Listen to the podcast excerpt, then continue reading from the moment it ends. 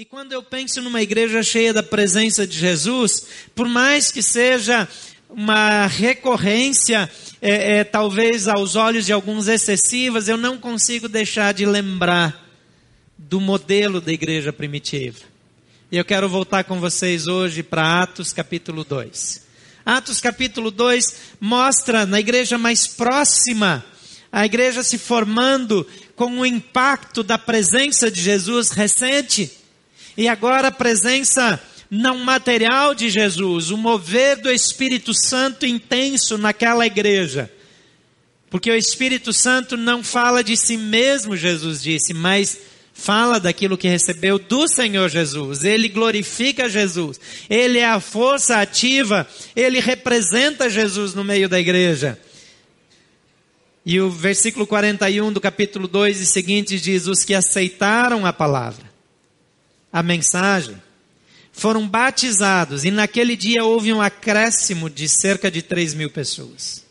E eles se dedicavam ao ensino dos apóstolos e à comunhão, ao partir do pão e às orações. Todos estavam cheios de temor, e muitas maravilhas e sinais eram feitos pelos apóstolos. Todos os que criam mantinham-se unidos e tinham tudo em comum. Vendendo suas propriedades e bens, distribuíam a cada um conforme a sua necessidade, todos os dias. Continuavam a reunir-se no pátio do templo. Partiam o pão em suas casas e juntos participavam das refeições com alegria e sinceridade de coração, louvando a Deus e tendo a simpatia de todo o povo. E o Senhor lhes acrescentava todos os dias os que iam sendo salvos. É interessante que quando a gente olha para esse modelo, é claro que a gente não pode extrair daqui um método, mas nós podemos extrair princípios. E eu posso olhar para essa igreja tão influenciada, tão cheia da presença de Jesus e ver coisas que Jesus espera da nossa igreja, dessa igreja, da igreja que você que nos acompanha pela internet representa, porque você pode ser de uma igreja local, seja ela qual for, mas você é parte da igreja de Jesus Cristo no mundo. Por isso, nessa igreja local, nós não criticamos as outras igrejas. Por isso, nessa igreja, nós não é, dizemos que isso aqui é certo e o nosso jeito é melhor, porque cada igreja é uma igreja e cada igreja tem um ministério e cada ministério é inspirado pelo Senhor Jesus. Então, uma igreja completamente diferente dessa, ela é necessária, ela é útil, Deus a formou daquele jeito, porque é necessário que existam todos os tipos de igrejas para alcançar todos os tipos de pessoas. Então, essa igreja é uma igreja local. Mas nossa igreja e a igreja de vocês que nos acompanham pela internet, pessoas que nos visitam, são igrejas de Jesus Cristo. E se essa igreja que você participa está centrada em Jesus e serve a Jesus, então se envolva nela, seja ativo nela, porque você é a igreja de Jesus. E nós não estamos aqui para criar denominações ou igrejas locais que tenham um nome, que sejam famosas ou reconhecidas, porque nada disso é importante. Nós estamos aqui para tornar conhecido o nome de Jesus Cristo. Amém? Jesus espera que a sua igreja cresça de modo exponencial. Versículo 41 e 42 diz que os que aceitaram a mensagem foram batizados, e naquele dia houve um acréscimo de cerca de 3 mil pessoas, e perseveravam na doutrina dos apóstolos, e na comunhão, e no partir do pão, e nas orações. Havia aqui um crescimento numérico mas havia também um crescimento qualitativo. Às vezes as pessoas dizem assim: na nossa igreja nós não estamos interessados em números. Nós não estamos interessados em crescimento numérico. Nós queremos qualidade e não quantidade. Quem já ouviu essa expressão? Nós queremos qualidade e não quantidade. Só para eu saber, quem já ouviu isso? Levante a mão. Todo mundo. Então você joga esse fora porque isso é uma bobagem. Entre qualidade e quantidade, nós temos que escolher os dois. Tudo que é saudável cresce. Se uma igreja não cresce, não tem qualidade. Se ela tem qualidade, ela cresce. Nem tudo que cresce tem qualidade, veja bem. Nem toda igreja que cresce é saudável, mas toda igreja que é saudável cresce. Se a sua igreja não cresce, ela é enferma. Ela está doente. Se o seu filho não cresce, ele está doente, ele precisa ir para o médico e com urgência, não demore muito. Porque depois de um tempo sem crescer, não recupera mais o tempo perdido. É a mesma coisa com a igreja. Uma igreja paralisada é uma igreja enferma. Uma igreja que não cresce, que não alcança pessoas para Jesus, é uma igreja enferma. E as igrejas saudáveis crescem. Tudo que é saudável cresce. Nem tudo que cresce é saudável, mas tudo que é saudável cresce. E a gente diz: números não são importantes. Mas é interessante que os números estão na Bíblia o tempo todo. Se está na Bíblia, tem importância. Em Mateus capítulo 10, versículo 1, diz que Jesus chamou doze dos seus seguidores. Tem um número aqui, número 12. Lá em Atos 1, capítulo 1, versículo 15, diz: Enquanto estavam ali cerca de 120 pessoas, dos discípulos. Naquele dia, Atos 2,41, cerca de 3 mil pessoas foram convencidos por aquela palavra e batizados. Depois, em Atos 2,47, todos os dias o número deles aumentava e Deus acrescentava os que iam sendo salvos. Em Atos 4,4 diz: A essa altura, muitos dos que tinham ouvido a palavra haviam crido, cerca de 5 mil pessoas. Atos 5,13, o número dos que passaram a confiar no Senhor aumentava sempre. Atos 6,7, o número dos discípulos de Jerusalém, em Jerusalém, aumentava dramaticamente.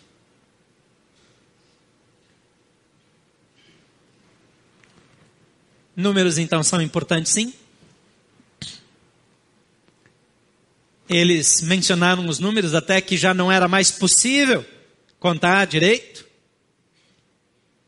E números são importantes porque eles representam pessoas e pessoas são importantes. Cada pessoa individualmente é importante. E nós precisamos alcançar pessoas. Não pode ser uma corrida desenfreada atrás de pessoas e transformar pessoas em estatísticas. Mas pessoas são importantes e elas precisam ser alcançadas. Lá no seu trabalho tem alguém que precisa ser alcançado. Na sua família tem alguém que precisa ser alcançado por Jesus. Elas eventualmente podem não vir para essa igreja, mas elas precisam ser parte da igreja de Jesus. Algumas pessoas dizem Cristo sim, igreja não. Bem, Jesus inventou esse negócio de igreja. Ele é o fundador da igreja. Ele acha importante. Se Jesus acha importante, eu lamento informá-lo, mas entre a opinião de Jesus e a sua, eu fico com a de Jesus. Então igreja é importante. Jesus valorizou a igreja, ele criou a igreja. A igreja é uma organização para viver Jesus, para representá-lo, para cuidar dos discípulos, para ajudar as pessoas a crescerem. Então, Jesus espera que a sua igreja cresça. E eu falei que o crescimento é quantitativo, mas é também qualitativo. Então você precisa crescer. Você não pode estar lidando toda semana com o mesmo tipo de pecado. Você pelo menos tem que ser original para pecar. No mínimo. Porque ficar repetindo os mesmos erros é derrota completa. É ausência de crescimento. Eu não posso continuar lidando com os mesmos pecados, continuar cometendo os mesmos erros. Aquilo que eu fazia lá atrás, eu não faço mais. Forçando um pouquinho o texto, Paulo diz: quando eu era menino, eu pensava como menino, agia como menino, mas quando eu cresci e cheguei a ser homem, as coisas de menino ficaram para trás. Quando a gente começa na vida cristã também, tem coisas de menino de criança espiritual. Mas nós estamos crescendo. Nossa igreja não pode mais cometer erros de uma igreja recém-nascida, tem 46 anos. Depois que a gente tem uma caminhada como cristã, nós podemos assumir compromissos novos. Quando eu estava aqui diante dos novos pastores ordenados hoje, eu li no texto que diz que ninguém deve ser separado para o ministério enquanto é novo convertido, quando é recém decidido por Jesus, porque precisa ter um tempo de amadurecimento. Quando as coisas chegam antes da hora, a pessoa comete erros próprios de quem ainda é criança na fé. Quando você dá uma responsabilidade de adulto para uma criança, você não deve esperar que ela haja como adulto, porque criança tem que fazer coisa de criança. Então deixa a criança fazer coisa de criança. Mas depois que ela é adulto, o problema é que quando a gente vê adultos fazendo coisas de criança, fazendo bico, fazendo tromba, fazendo malcriação, às vezes dentro de casa, em vez dos pais orientarem os filhos, os filhos precisam orientar os pais que estão fazendo coisa de criança, de tromba. Se fosse possível, precisava de umas varadas na retaguarda para ver se cresce, né? Aqui Deus não usa vara como a nossa, mas Ele dá umas varadas também, para que a gente cresça, para que nós nos desenvolvamos. Precisamos crescer qualitativamente, sim, e eu vou crescer lendo a Bíblia, orando, me dedicando. O texto diz que eles perseveravam na doutrina dos apóstolos. Hoje nós precisamos olhar para a Bíblia e crescer, lendo a Bíblia, conhecendo a Bíblia, participando dos cursos bíblicos, participando de aulas da escola bíblica, frequentando eh, encontros como âncora, que são eventuais, mas de aprofundamento, buscando as oportunidades de crescimento. No segundo semestre, nós vamos ter um centro de estudos bíblicos aqui, para quem deseja ter aprofundamento teológico, para quem aspira o um ministério lá no futuro, um tipo de seminário, um college aqui na igreja, e você vai ter oportunidade de fazer parte de um movimento de crescimento. Mais uma oportunidade. Nós temos várias delas. Mas essa será mais uma. E quando você entra num processo desse, você cresce, eles cresciam na doutrina dos apóstolos, na comunhão, no partir do pão e nas orações. Nós temos pequenos grupos e os pequenos grupos são fundamentais. Porque no pequeno grupo, além de olhar para a Bíblia, e ler a Bíblia e, e, conversar sobre a Bíblia, nós nos conhecemos uns aos outros e nós nos polimos uns aos outros, porque todo pequeno grupo saudável tem um chato. Precisa ter. Precisa ter. Tem que ter aquela pessoa difícil, que fala o tempo todo, que fala demais.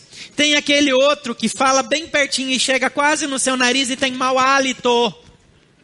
Jesus. Você já falou com alguém que fala bem pertinho, ele vai chegando, você dá um passinho para trás ele dá mais um passinho para frente. E tem aquele bafinho de onça. Anda com house no bolso, assim, seja gentil, oferece um house para a criatura, né? Depois, com o tempo no pequeno grupo, você pode orientá-lo sobre escovação, sobre um enxágue bucal. Dizer que tem dentistas na igreja, apresenta um dentista aí. Gente, ter pessoas difíceis, pessoas que falam demais, pessoas que são inconvenientes, pessoas que nos ensina a amar as pessoas, nos ensina a lidar com o diferente. Pessoas extremamente sistemáticas, pessoas complexas, pessoas que têm um outro jeitão. Nós precisamos conviver com elas. Então é tão importante estar num pequeno grupo. E se você não tem um pequeno grupo, eu recomendo que ao sair você deixe seu nome na recepção e diga: Eu quero fazer parte do pequeno grupo. Eles vão pedir o seu endereço, um contato telefônico e alguém da equipe de pequenos grupos vai falar com você. Ó, tem um pequeno grupo aqui, ali na segunda-feira, terça-feira já vai estar na, na, na, na lista de de líderes de pequeno grupo, uma porção de contatos. Ó, oh, preciso de um pequeno grupo na Asa Norte, na Asa Sul, em tal lugar, no Sudoeste, no Lago Sul, Lago Norte, etc. Agora, você precisa tomar essa iniciativa, porque isso te faz crescer. Pequeno grupo não é para ir comer pizza toda semana. Tem pequeno grupo que acha que eles existem só para sair e fazer um lanche. Então faz um encontro por mês e quatro vão passear, três vão passear.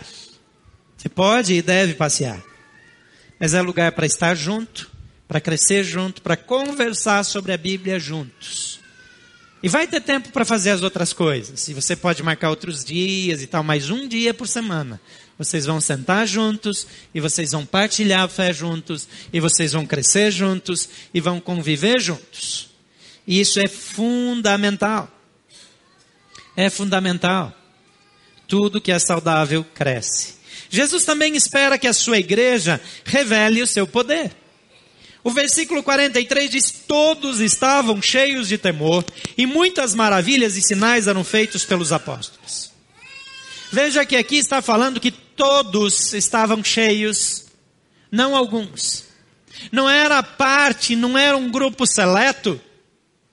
Todos estavam cheios de temor. E quando todos creem, quando todos confiam em Deus, sinais e maravilhas são feitos. E os apóstolos, ao orarem, sinais aconteciam, curas aconteciam, movimentos sobrenaturais aconteciam naquela igreja. Uma igreja não vive sem o poder de Deus. Uma igreja saudável tem liberdade para mover do Espírito Santo de Deus. Uma igreja saudável é uma igreja onde os milagres fazem parte do dia a dia. Essa igreja não é um ajuntamento de pessoas para estudarem uma filosofia. Não é para entender a filosofia do cristianismo. Não é para desenvolver um estilo de vida que de alguma forma lembre o cristianismo. É para viver Jesus. E onde Jesus chegava, milagres aconteciam, transformações eram feitas, casamentos eram restaurados, pessoas imperdoáveis eram perdoadas, pessoas enfermas eram curadas, mortos ressuscitavam, coisas sobrenaturais aconteciam. Ah, mas então ninguém pode morrer. você logo lembra de alguém que nós oramos e morreu? Naquela época pessoas também morriam. Porque senão nem teria mais lugar no planeta Terra para todos os cristãos viverem, porque já teria que ter inventado um outro, achado um outro planeta para botar tanta gente. Um dia todos nós vamos morrer. E Deus tem um plano para a sua vida, e a Bíblia diz que cada um dos seus dias foi escrito antes de qualquer deles existir. Então nós vamos morrer. Mas nós temos que morrer porque chegou o nosso dia, porque chegou a nossa hora. Não porque nós somos negligentes, não porque nós não temos fé, não porque ninguém ora. Porque quando Deus quiser te levar, meu amigo, Ele vai te levar, seja como for. Vai. Mas até lá, nós estamos aqui para viver e experienciar mesmo os milagres de Jesus. Quando Jesus envia os discípulos, ele diz: vão e por onde vocês forem, preguem o evangelho e curem os enfermos, limpem, purifiquem os leprosos, ressuscitem os mortos. Hoje nós vivemos um tempo em que pessoas, mais pessoas precisam de ressurreição. Quando pessoas estão vivas, mas são mortas de fato. Eu não estou dizendo que é esse o tipo de ressurreição que está falando. Ela está falando de ressurreição literal. Mas hoje tem pessoas vivas que estão mortas, em condição de rua, presas à drogadição, presas à ganância, ao orgulho. E levar Jesus é levar vida para essas pessoas, é trazer ressurreição. Então a igreja precisa ser lugar de poder. Parece que os cristãos aprenderam a recomendar bons médicos quando alguém compartilha que está enfermo.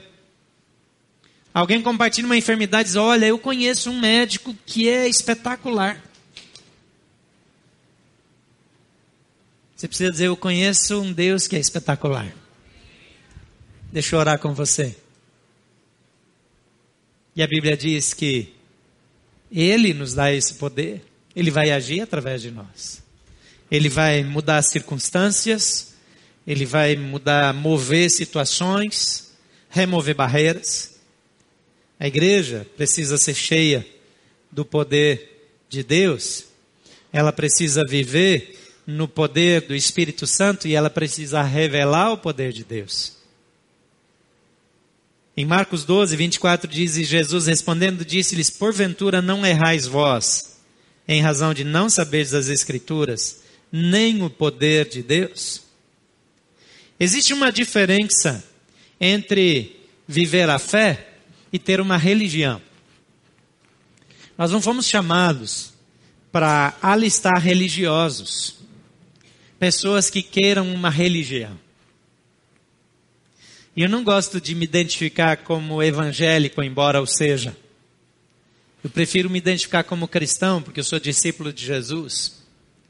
Eu prefiro dizer que, mais do que isso aqui, é uma igreja evangélica, porque ser evangélico hoje se tornou quase que um partido político. Eu prefiro dizer que nós somos uma igreja cristã, um ajuntamento de discípulos, uma comunidade de fé. Pessoas que servem a Jesus e não pessoas atreladas a um conjunto de regras, mas temos um sistema de valores de vida que nos levam a viver a verdadeira fé. E nós somos chamados por Jesus a manifestar o seu poder, a viver a fé. Em terceiro lugar, Jesus espera que a sua igreja pratique a sua generosidade. Versículo 44, 45 diz: Todos os que criam mantinham-se unidos e tinham tudo em comum. Vendendo as suas propriedades e bens, distribuíam a cada um conforme a sua necessidade. Naquela época, eles tinham uma expectativa que Jesus ia voltar para buscá-los em poucas semanas. Muitas pessoas começaram até a parar de trabalhar e queriam só ficar reunidos todos os dias. Então, um pequeno grupo acontecia diariamente.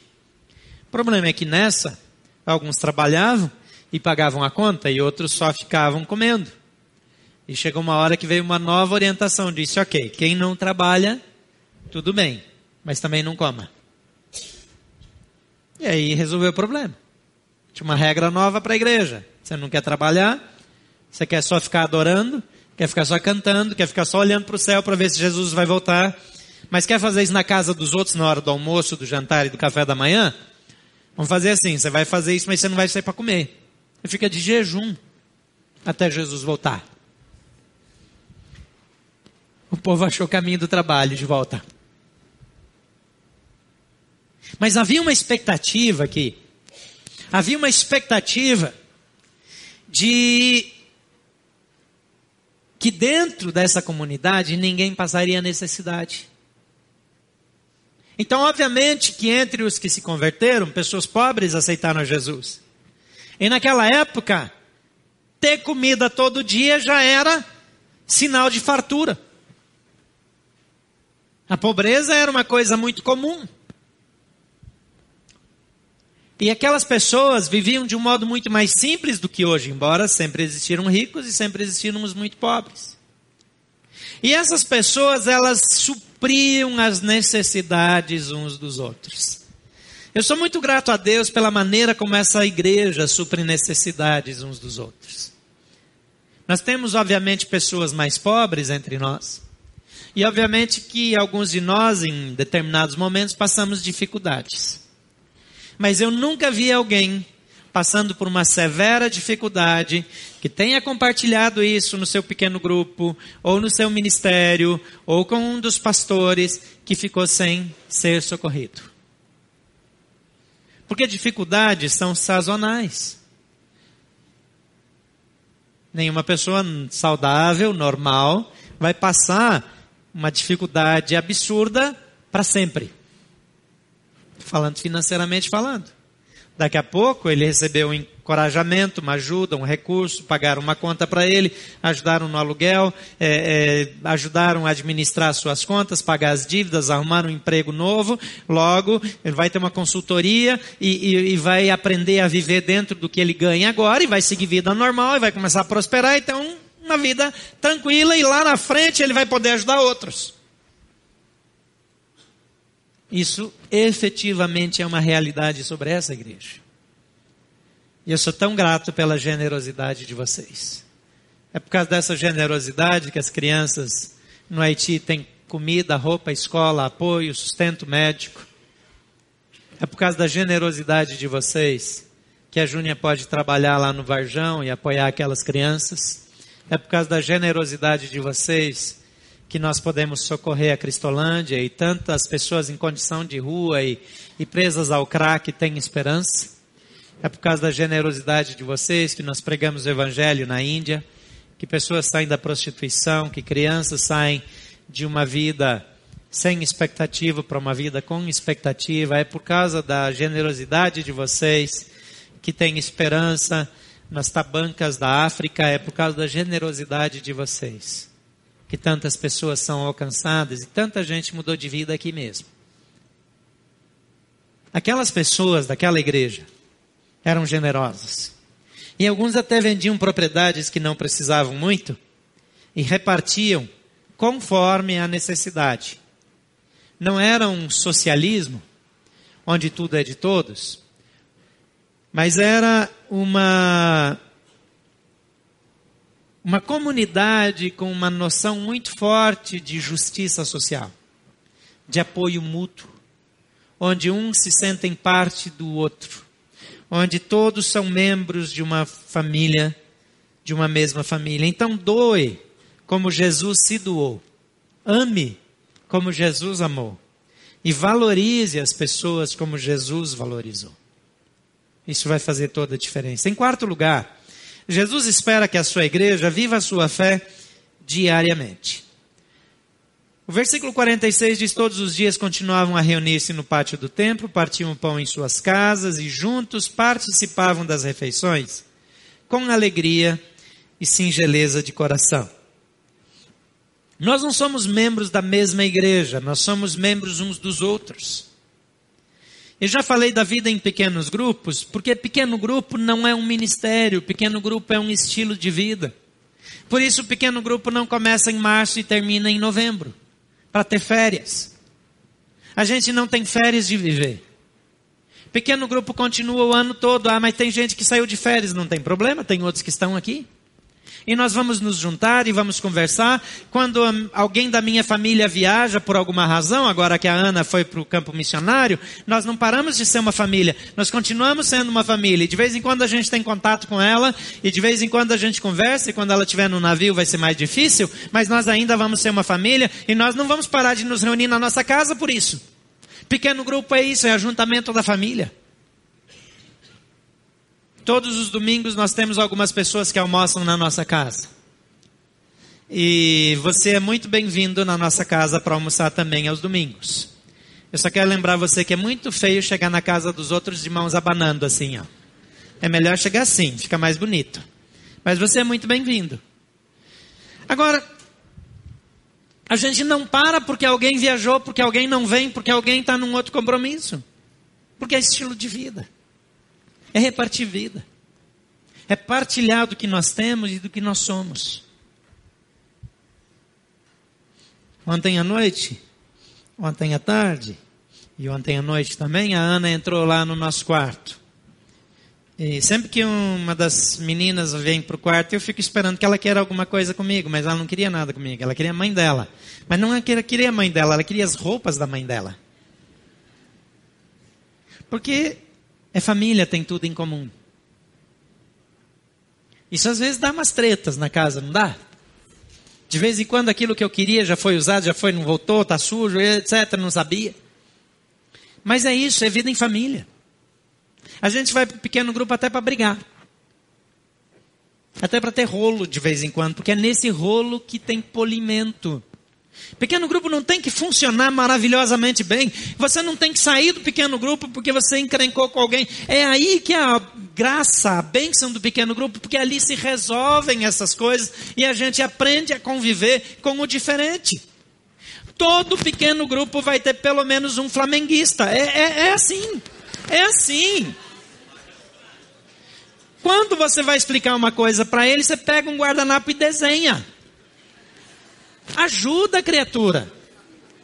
Mas tem que amar. Precisa acolher. Precisa valorizar. Precisa incluir. Isso é vida. Isso é viver a fé. E é interessante que diz aqui o texto que todos os dias eles costumavam reunir-se, continuavam a reunir-se no pátio do templo, partiam o pão em suas casas e participavam das refeições com alegria e sinceridade de coração. Todos os dias. A fé precisa ser vivida todos os dias. A igreja de Jesus é vivida todos os dias. Não é num ajuntamento como esse. É maravilhoso quando a gente está junto. Mas é todos os dias. Todos os dias. Na sua repartição, na sua empresa, na sua universidade, na sua escola, na sua casa, todos os dias, no seu pequeno grupo. Pequeno grupo também não é para todos os dias, mas possivelmente, se você está num pequeno grupo há um bom tempo, quase todos os dias você tem contato com pelo menos uma pessoa do seu pequeno grupo. Seja trocando uma mensagem, seja uma ligação, seja encontrando com alguém para tomar um suco, seja uma noite indo para o cinema com alguns do pequeno grupo, todos os dias. Mas não é só para ter um programa, é viver a fé, é praticar a fé, é experimentar o que é ser igreja todos os dias da sua vida. E em quinto e último lugar, Jesus espera que a sua igreja expresse quem ele é. Jesus espera que você expresse quem Jesus é. A primeira parte do versículo 47 diz: louvando a Deus e tendo a simpatia de todo o povo. Em outra versão diz: louvando a Deus e caindo na graça de todo o povo. Cair na graça é uma expressão meio velha, meio inusual. Pode falar inusual em português? Acho que pode, né? Você permite, Isaías? Você que sabe, meu consultor de português aqui, tudo bem? Então, inusual. Unusual. É, essa expressão, eu gosto dela, embora inusual, porque não é algo que você faz um esforço, é um efeito, é um resultado. Não é como uma campanha política que um marqueteiro, um João Santana da vida, transforma você numa pessoa bonita não é a sua assessoria, não é o marketing, é o efeito do que a gente é. Quando a gente representa Jesus e vive Jesus, ao invés das pessoas olharem para a gente, elas vão olhar para Jesus. Ao invés delas celebrarem a gente, elas vão celebrar Jesus. E Jesus muda a vida das pessoas. E quando as pessoas que não gostam de igreja veem isso, elas são forçadas a dizer: tem alguma coisa diferente ali. O Pedro mencionou uma palavra do Andy Stanley, onde ele diz: esse povo é um povo que você pode até não querer ser, mas quer que a sua filha case com um deles. Entende como é? É gente boa, é gente confiável, é gente de boa reputação, é gente séria. É isso que o povo pode dizer dos cristãos hoje? Eu garanto que sim. Eu não disse que é isso que as pessoas podem dizer dos evangélicos, presta atenção. Evangélico hoje é quase nome feio, para falar tem que tirar as crianças da sala. A começar pela bancada evangélica. É um desespero. É um desespero. Ainda bem que não se intitularam bancada cristã, porque daí cai a casa. Que daí o nome de Jesus fica feio. Assim fica feio só para os evangélicos. Será que lá não tem ninguém que presta? Claro que tem, gente. É óbvio que tem. Mas é que quem é ruim chama tanta atenção que ofusca quem é bom. E não dá a impressão que picareta no Brasil sempre se dá bem primeiro? Porque está difícil de ler jornal de acessar a internet, porque só tem picaretagem aparecendo dia após dia, após dia, após dia. Gente, não dá mais. Será que sobrou alguém íntegro? Está difícil. Agora, cristão verdadeiro, discípulo de Jesus é diferente. E esse povo tem que ser diferente. Quando nós estávamos conversando sobre a possibilidade de alugar um imóvel na saída sul, um imóvel caro, é, complexo, é, com, envolvia muito dinheiro no processo, tanto se fosse locação como se fosse compra. Eu sentei com o proprietário, E o proprietário é, tem uma empresa grande, eles têm vários e vários imóveis no Brasil todo. Aquilo ali é só a, a gotinha né, no oceano de bens e imóveis que eles têm. E aquele homem falou assim: Nós não fazemos negócio com escolas e não fazemos negócio com igrejas. Porque depois que você faz negócio, é muito difícil tirar esse povo se eles não pagarem, se não honrarem os compromissos. Mas, por vocês terem quem vocês são, eu vou fazer uma exceção, vou negociar com vocês. Porque a reputação de vocês, e ele usa a expressão, vocês são a igreja mais séria do Brasil. É bem verdade a mais séria do Brasil, um pouquinho demais. Mas como é bom que alguém olha para a gente e diz: vocês são gente séria. Dá para confiar em vocês. Dá para fazer negócio com vocês, porque vocês vão honrar. Eu levantei a ficha de vocês, vocês pagam as contas. Ninguém processa vocês por negligência ou por calote. Vocês são sérios. Discípulo de Jesus precisa ser gente séria. Não pode ser caloteiro, não pode ser vigarista, picareta, sem vergonha. Tem que ser gente que honra o que diz. Que tem uma palavra só. É interessante que os cristãos, supostamente cristãos mais radicais, que apontam mais o dedo, que fazem grandes exigências nos ambientes de ajuntamentos, geralmente quando a gente vai puxar a folha corrida deles, são os picaretas. Por que será? Porque Jesus, quando ele é expresso na vida de alguém, o que aparece é amor, tolerância, inclusão, apoio, Nossa visão é ser uma igreja acolhedora que inspira pessoas a viverem os propósitos de Deus. Veja bem, uma igreja acolhedora, uma igreja que abraça as pessoas e que inspira pessoas a encontrarem o seu caminho, a razão pela qual Deus as criou. A nossa declaração de missão é conduzir pessoas para uma vida contagiante centrada em Jesus. Para que a vida das pessoas não gire em torno de uma religião, não gira em torno de um líder evangélico ou de um líder cristão. Não gira em torno de uma proposta, mas gira em torno de uma pessoa, Jesus Cristo de Nazaré. É Jesus que nos inspira. É Jesus que nos orienta. E a nossa declaração de valores, simples: amar a Deus, amar as pessoas e servir a todos. Você pode concordar com isso? Isso pode ser verdade na sua vida?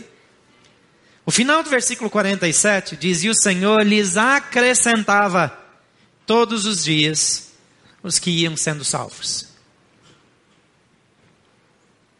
Todos os dias o Senhor lhes acrescentava os que iam sendo salvos. Isso significa que todo dia, não todo domingo, todos os dias pessoas vão aceitar Jesus. E qual é o apelo para que elas aceitem Jesus? O seu testemunho, a sua vida. Você é a pregação. Não é uma prédica, não é um discurso. É sua vida. Todos os dias. Todos os dias. Também todos os domingos. Todos os ajuntamentos, todas as celebrações. Por isso, todas as celebrações nós damos oportunidade para que pessoas digam sim para Jesus mas não é sim para a igreja. Mas o texto aqui diz que Jesus, todos os dias, acrescentava à igreja pessoas que iam sendo salvas.